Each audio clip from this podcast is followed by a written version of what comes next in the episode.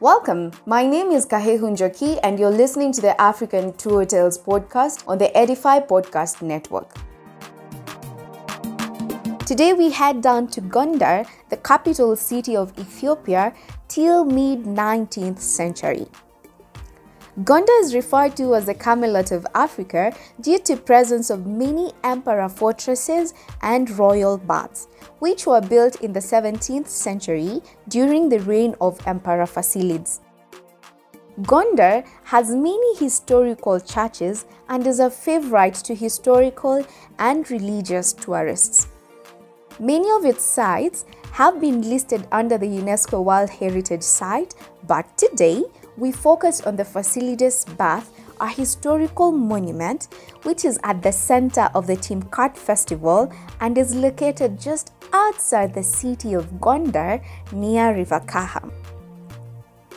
Before we delve further into the Fasilides Bath, let's understand what the Timkat Festival is about.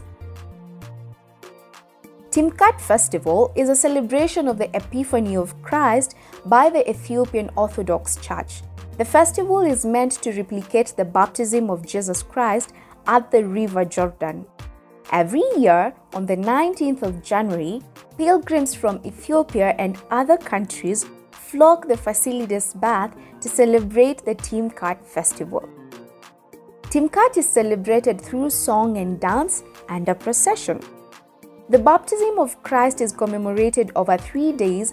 However, the 19th is the most important day as it is when the blessing of water and reaffirming of vows takes place.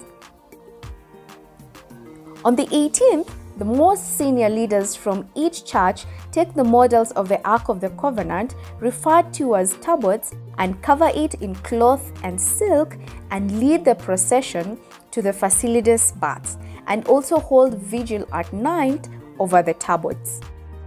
On the 19th, Mass is held in the early hours till around 7 a.m. Then church leaders give their speech and the water is blessed. And after, the participants submerge in the bath and renew the vows they made at the time of their baptism. On the 20th, the church leaders take the Ark of the Covenant, cover it in cloth, and lead the same procession back to the churches to symbolize the end of the Timkat festival. I hope now you understand the festival and why the fortress and Fasilides bath is important to the Ethiopians. Every year, the Fasilides baths are filled with water in preparation of the Timkat festival. If you happen to visit Gondar in Ethiopia, you will be privileged to experience this festival in an old brick fortress entwined by banyan tree roots, an ancient Ethiopian tree. For more great podcasts that will build your faith and inspire you, head over to edify.app and search for the Edify app in the Apple and Google Play stores.